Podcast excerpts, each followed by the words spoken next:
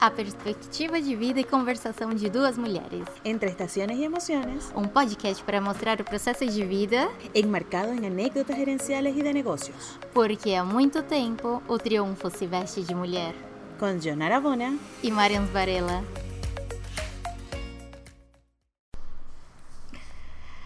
Buenos días. Buenos dias! Hoy estamos con el episodio número 7. Este episodio vamos a hablar de los nuevos enfoques empresariales. Es decir, cómo son los enfoques de esas empresas eh, que han sido diferentes y que han marcado una trayectoria totalmente en ascenso en el menor tiempo posible, como es el caso de Facebook, el caso de Google y el caso de otras empresas que han marcado pauta en nuestro entorno. A ver, ¿qué podemos hablar de, de esto? ¿Cuáles han sido esos nuevos enfoques entre todo lo que hemos investigado para hablar un poco en relación? Eu acredito que parte muito da, dos valores que a empresa tem. Foi mais ou menos o que a gente já citou no podcast anterior. Ajá.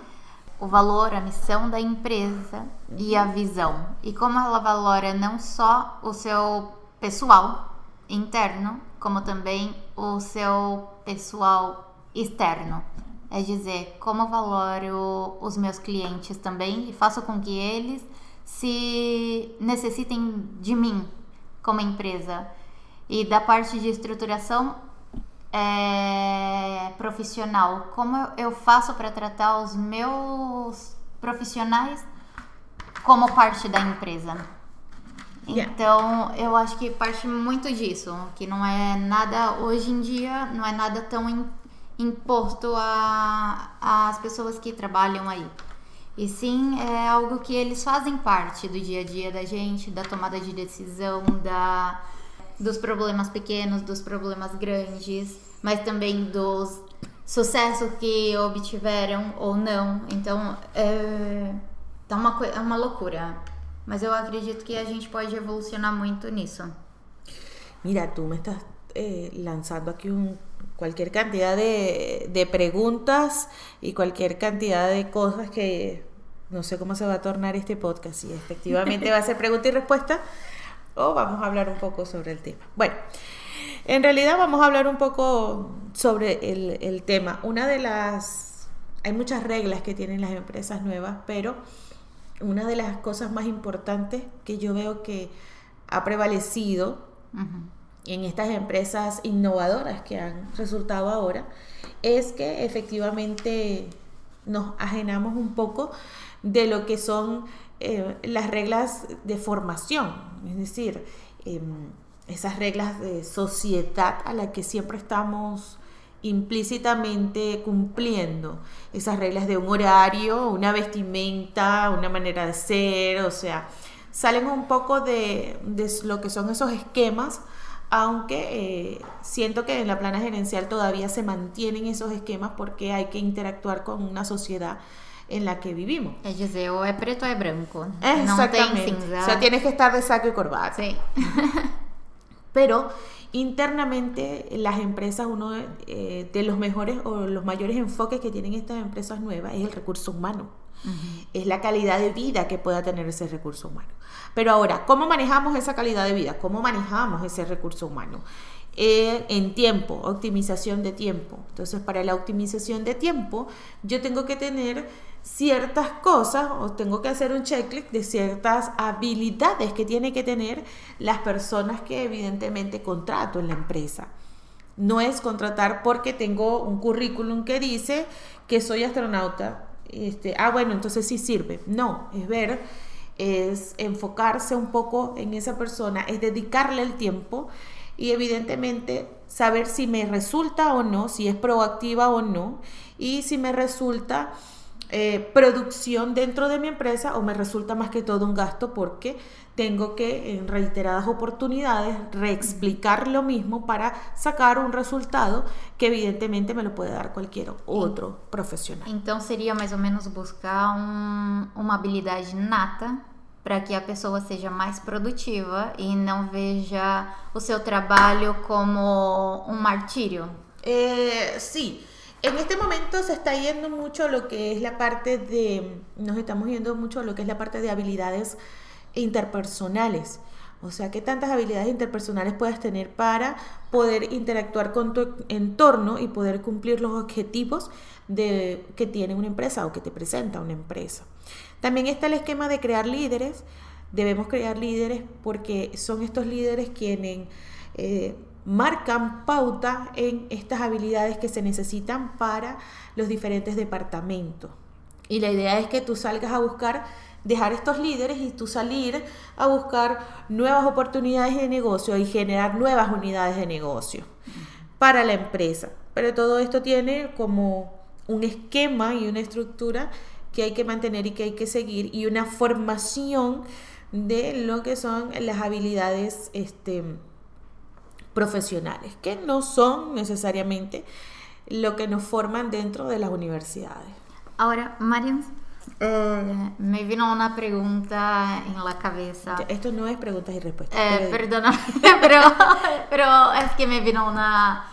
¿Qué, crees tú que un jefe puede tornarse, desarrollarse como líder o siempre será algo como jefe? Eh, mira, yo siento que sí se puede tornar como líder. El cambio es interno y esto va tanto para el plano profesional como para el plano eh, personal. Cada vez que tú decides cambiar algo en tu vida o en tu manera de ser, es algo a convicción propia. O sea, yo quiero hacer eso. Entonces, como yo lo quiero hacer, coloco y enfoco todo lo que son mis ganas en hacer eso que estoy buscando. Entonces, sí puedes tornarte líder. Es un poco complicado porque es una cuestión de costumbre. O sea, eh, costumbre a que estoy acostumbrada a que satisfagan mis necesidades bajo mis condiciones.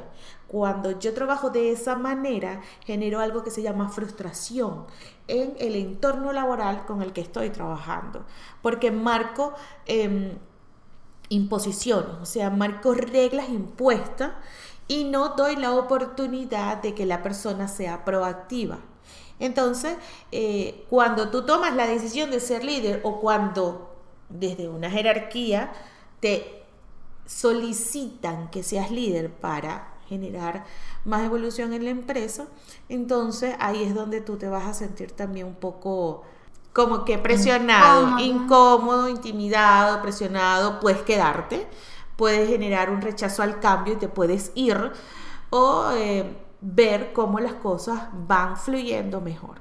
Pero es cuestión a modo personal. O sea, de verdad que yo sí pienso que es muy personal. Sería autodisciplina. Eh, no, no es tanto como una disciplina, porque no es un hábito que vas a adquirir, no es un hábito, es una manera de vivir. Es como cuando la persona le quita la palabra dieta a algo y le coloca mejor estilo de vida. O sea, ¿por qué? Porque voy a tener una mejor alimentación y eso me va a traer esto y esto y esto. Cuando yo tengo claro los beneficios que me va a traer el cambio que voy a ejecutar, lo hago. Pero cuando no lo tengo claro y me gusta donde estoy, pues no lo hago. Es salir de tu zona de confort. Pero para salir de tu zona de confort, tú primero estás en un precipicio, ¿verdad? Estás en un abismo. Entonces, ¿te atreves a pasar ese abismo? ¿Te atreves a saltarlo? No todo el mundo se atreve. É mais ou menos ter o objetivo da empresa, uhum. ter o gerente que é um bom líder e nesse entre um lado e o outro tem todo o seu pessoal que tem que trabalhar para você chegar nesse objetivo. Sim. Então, manejar esse tipo de situação tem que primeiro partir dessa, dessa gerência. É dizer, eu sei o meu futuro, uhum. mas eu preciso de toda essa parte operacional para me ajudar. E como que eu vou fazer isso? Então, é partir com uma autodisciplina, com novas disciplinas e também dá oportunidade e chance de liderazgo para a parte operacional. Sí, lo que pasa es que ahí es, es lo que tú estás diciendo, tienen que darse la oportunidad de crecer y de generar nuevas estrategias y nuevas maneras de hacer las cosas. Y eso tiene que venir desde una jerarquía inexistente. Y cuando te hablo de una jerarquía inexistente, es una jerarquía que no está por allá atrás encerrada, donde yo no puedo llegarle al gerente y decirle, mira, te traigo una propuesta nueva porque tengo que pasar por una secretaria, por un asistente, por esto, por lo que otro. Sí debe existir la burocracia dentro de una empresa, pero no debe existir la frustración hacia la creatividad. Deben darte la oportunidad de crecer. Y el cambiar de ser un jefe a un líder es cuestión muy personal. Pero normalmente eh, lo que es la plana gerencial te debería exigir o debería exigir que todos sus gerentes fuesen líder, porque esa es la mejor manera que hay para que la empresa pueda evolucionar. Nosotros debemos escuchar a todos. ¿Qué pasa con el jefe? El jefe tiene miedo a cualquier cantidad de cosas, empezando porque un jefe siempre va a tener miedo de contratar a una persona que él considere que sea más inteligente que él. ¿Por qué? Porque me va a quitar el puesto. Cuando tú eres líder, tú no tienes miedo de perder un puesto, porque no existen los puestos de trabajo. Existen situaciones donde tú eres bueno para cubrir esa situación y darle una solución. Si después que tú le generes una solución a la empresa, tú te tienes que ir a buscar otra, pues te vas. Pero ya diste lo que tenías que dar ahí. Entonces, un jefe no, un jefe se queda y ahí está y se establece por años.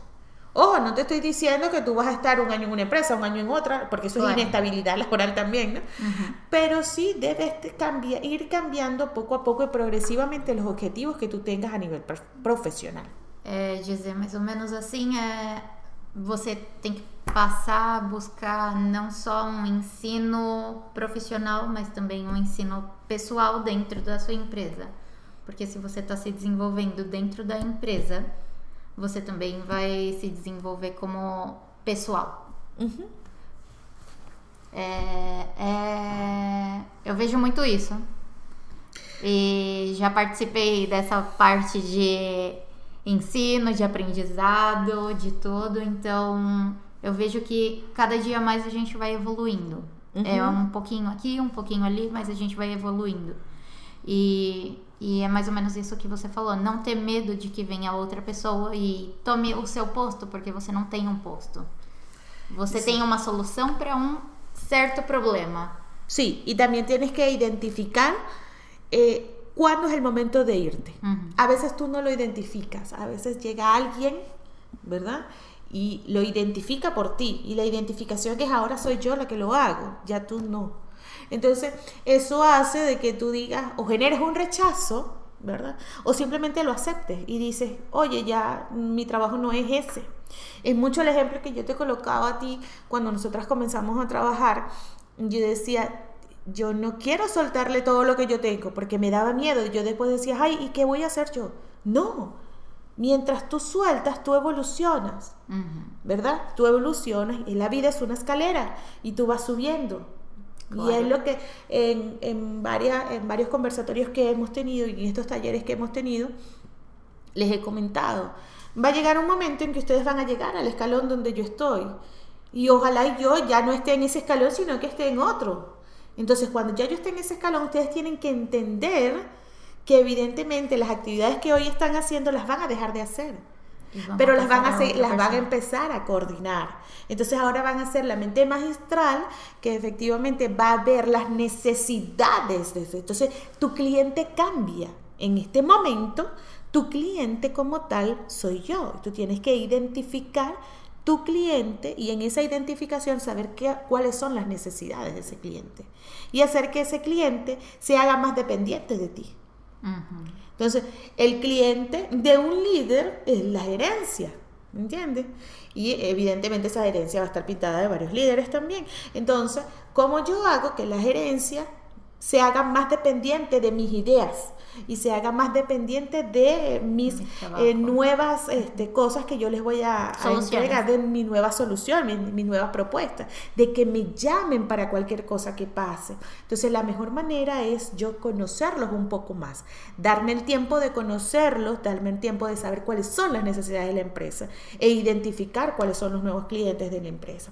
Entonces, cuando tú vas identificando en cada punto, ¿verdad? ¿Dónde Ujú. estás y hacia dónde vas? Es lo mejor que puedes hacer y es la mejor manera de ir escalando. Claro. É, é dizer, não só tratar, não só tratar um cliente externo Ujú. como cliente, mas também tratar as pessoas que são, estão ao seu redor como cliente. Claro. O sea, tú tienes que identificar cuáles son todos tus clientes. Por ejemplo, una ama de casa. ¿Cuál es el cliente de una ama de casa? Un ama de casa. Una mamá.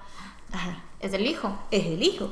Entonces, ¿quién conoce? Por eso es que cuando te dicen, ¿quién conoce más a tu hijo? La mamá, ¿verdad? Y siempre cuando pasan a ser pareja, vienen y entonces la, la esposa o la novia se molesta porque el hijo siempre dice, es que tú no me cocinas como mi mamá. Claro. Pero es que ya tú como pareja, ahora ¿quién es tu nuevo cliente? La pareja. Tu pareja, tu esposo. Y ojo, no te estoy diciendo que es que tú tienes que hacer el servicio y tienes que hacer todo. Es solo un ejemplo No, es un ejemplo para que tú veas organizacional, que en cualquier entorno en el que te encuentres, tú tienes que identificar los Y clientes las necesidades de y evidentemente las necesidades de ese cliente. Por ejemplo, una niñera. ¿Cuál es el cliente de la niñera? El bebé. El bebé no es la mamá del bebé. Mientras el bebé genere mayor necesidad hacia esa niñera, pues la mamá la va a seguir contratando. Claro. Entonces, son esas eventualidades las que tienes que ver. Mientras yo me haga más indispensable para mi cliente, pues el cliente me va a seguir buscando. Pero lo importante aquí es identificar nuestros clientes. Y que el cliente también identifique que necesita de tus soluciones.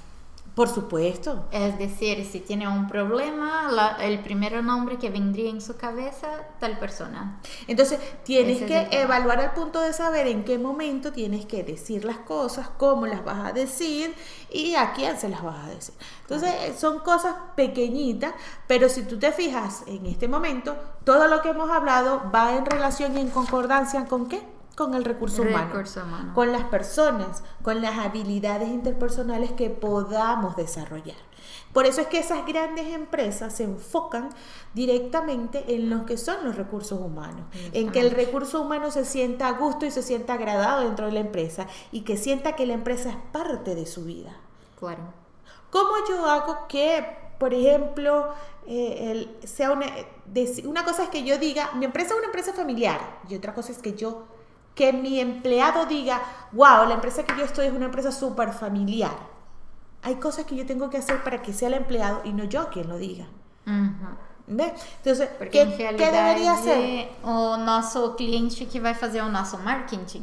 Entonces, una de las cosas que yo debo hacer es hacer que mi empleado se sienta bien.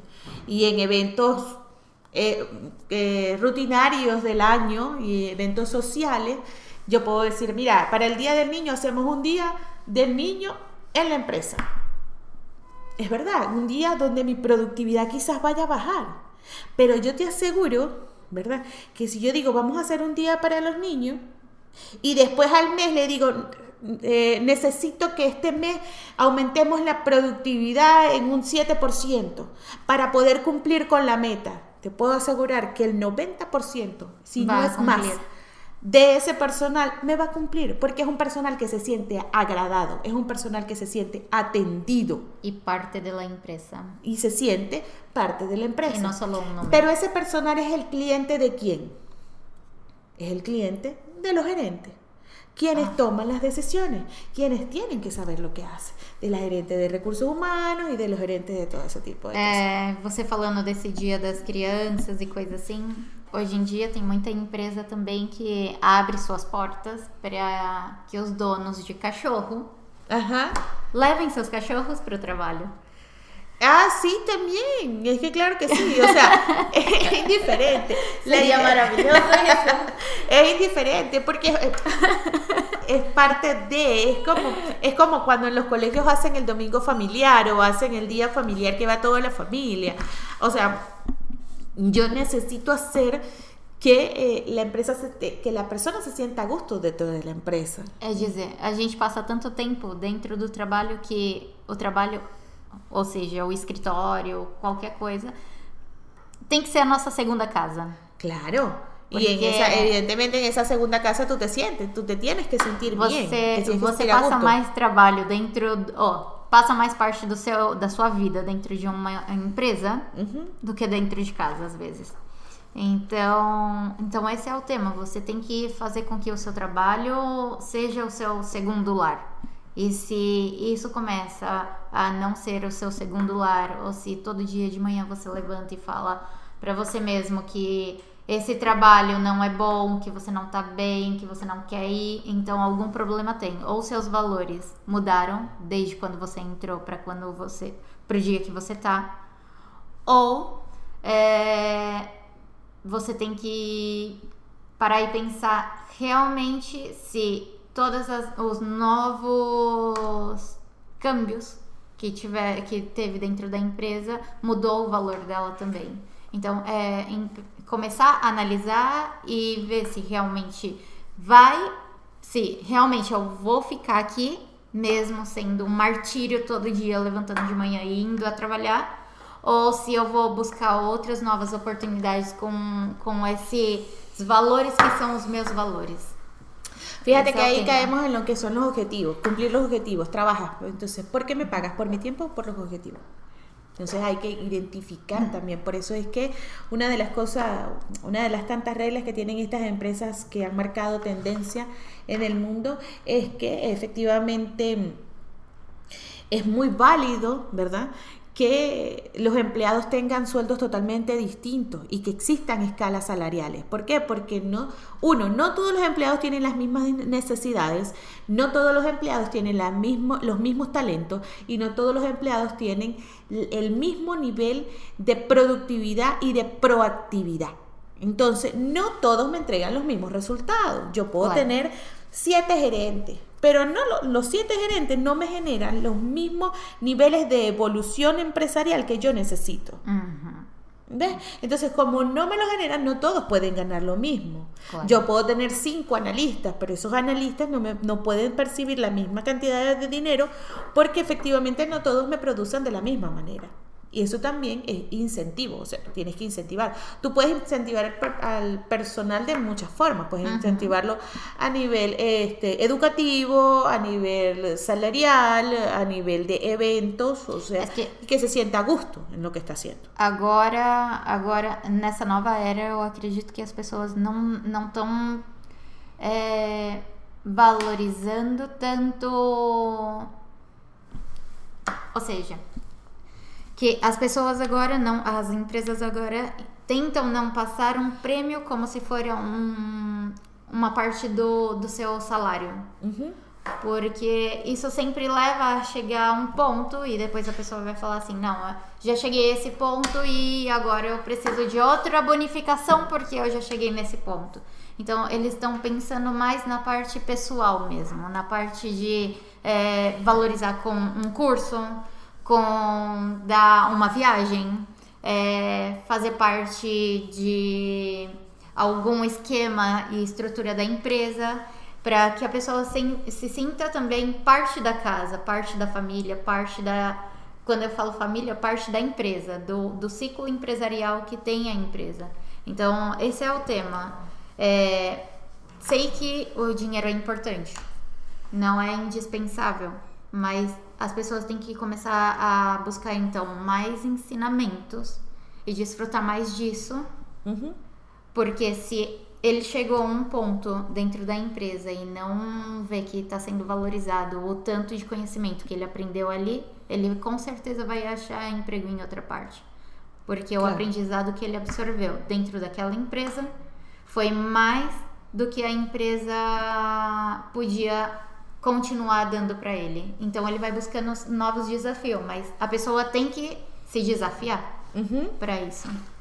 Por eso este, es importante también ver eh, cuáles son las oportunidades, eh, motivaciones que yo te estoy entregando en la empresa para que tú cada día quieras estar más aquí y cumplir con los objetivos que aquí se te han propuesto. Entonces, fíjate que muchas de las de las normas o reglas que tienen estas empresas están basadas más que todo en darle benefi- en dar beneficios al esquema de recurso humano. Una de las cosas que te dicen es que puedes aceptar que te equivocas. Eso es válido, tú te puedes equivocar. Pero el punto de que te equivoques es que tienes que aceptarlo también. Entonces tienes que tener, eh, tienes que saber que el hecho de decir que te equivocaste o que te faltó algo, eh, no quiere decir que eres malo. Por el contrario, eres, eres bueno porque estás asumiendo la responsabilidad. Entonces tú no puedes tener por encima de ti o, o- o a quien tú le rindas un jefe que te vaya a generar un castigo. Porque si tú tienes eso, evidentemente vas a ocultar esta equivocación. Entonces ves cómo el esquema va trabajando en pro a que siempre tengamos un líder, una mano amiga, alguien que me ayude, alguien que me apoye, alguien que me guíe. Porque eso es un líder, alguien que guía, alguien que apoya a esa otra persona y que le muestra el camino y lo ayuda para que este, logre alcanzar las metas eh, propuestas. Disfrutan mucho comenzar de nuevo, aceptan propuestas eh, nuevas, todas estas empresas hacen todo esto y no tienen una doctrina ya preestablecida donde tú no puedes pensar y proponer algo diferente. Pues aquí en estas empresas nuevas es eso. Entonces la idea es aceptar y, y empezar a trabajar en esa evolución. Y como evolución hablo de todo, así como vemos que a nivel empresarial son muchas cosas que tenemos que cambiar para mantener la evolución. En el esquema vivencial diario y este, en el esquema familiar también tenemos que ver que ha llegado la evolución y tenemos que adaptarnos a estos nuevos esquemas sociológicos para poder hacer y criar a nuestros hijos que este, vivan en esta nueva sociedad y no sean rechazados o no se sientan rechazados, generarlos, crearlos o criarlos bajo un esquema de personalidad activa donde ellos tengan una autoestima bastante clara y buena y puedan sostenerse y aceptar equivocaciones, aceptar cambios, salir de zonas de confort y todo este tipo de cosas. E também entender que ser diferente não é a pior coisa do mundo, que ser diferente hoje é o diferencial. Ujú. Que você pode desafiar, pode sair, pode ir até de pijama. Tem empresas que já permitem Sí. que você entre Mira, um ahorita- dia de pijama. Exacto, hay, hay cosas que se están dando mucho, que es el homework, que es trabajar desde tu casa, eso puede tener beneficio o no, Eh, hay empresas que lo llevan a cabo. Bien, yo particularmente puedo y no puedo ser partidaria de eso, este, sí es bueno o no, dependiendo del trabajo. Yo, a mí me gustaría dejarlo a criterio del empleado, ¿ya?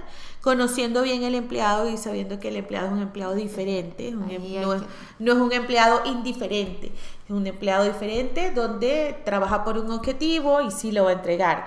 Porque este, a veces tú dices, no, sí, eh, hoy me toca homework, pero es, paso todo el día en la calle de shopping. Entonces no estás trabajando. Entonces, eso es un empleado indiferente. ¿Indiferente con qué? Indiferente con lo que está pasando en la empresa, con lo que está pasando este, Bueno. en, en tu sociedad y en tu entorno. Ahora, un empleado diferente es, mira, sí, yo voy a, a trabajar, ¿verdad? Pero estoy en la comodidad de mi hogar, que es distinto. Ah, não há problema, puedo venir em pijama. Sí, puedes venir en pijama, yo no tengo problema. Pero sí hay un código, para bien o para mal existe un código ético. Sí, o sea, claro. existe un código ético donde tenemos que, este, la sociedad nos impone un código ético y tenemos que cumplirlo como sociedad. Pero este, sí hay muchas cosas que se pueden aceptar. Hay muchas que não cosas seja pijama uma que no sean empresa. pijama en empresa, pero podemos ver qué, qué se puede hacer en eso. La idea es es, como veníamos hablando y como hemos hablado en otros podcasts, lograr ser eso, mujeres diferentes y no mujeres indiferentes. Vamos a hacer que la historia que escribamos hoy nos lleve a ser eso, mujeres diferentes a lo que no queremos ser. Y no mujeres indiferentes a lo que está sucediendo a nuestro alrededor. Entonces, busquemos eso. Creo que hemos hablado bastante en relación a este tema. Y queda la preguntita, María. Y este, Yonara quiere dejar una pregunta en el aire, que es, dependiendo de la empresa donde trabajes y tu capacidad de observar y evaluar el entorno en el que estamos viviendo, gran parte de nuestro día, estamos en capacidad de... ¿Cuál es la pregunta? Podríamos decir que la empresa donde trabajamos es como Google. Y si no, ¿qué podríamos hacer nosotros, Marian? Para mejorarla, mira, es una buena pregunta que estás dejando en el aire. Google es una buena alternativa como empresa, pero ojo, cuando antes de juzgar a la empresa en la que estamos, juzguémonos nosotros mismos. ¿Somos nosotros un empleado que aceptaría Google como empleado? O sea, yo estoy en el nivel de empleados que requiere una empresa como Google. Porque si yo estoy en la capacidad de exigir que mi empresa sea como Google, mi empresa está en la capacidad de exigir empleados como los que él maneja. Entonces, ¿tengo yo esa capacidad? Vamos a dejar esta pregunta en, un poquito en el aire, respóndetela y este, con eso creo que nos vamos. Y hoy, una vez más, Yonara se emocionó y mezcló aquí los idiomas. Vamos a ver si eso sigue pasando. Así que recuerda, este, comienza a escribir tu historia a partir de hoy y intenta ser una mujer diferente y no indiferente ante la sociedad que vivimos. Y da el primer paso que es muy importante. Beijinhos. Besos. Chao.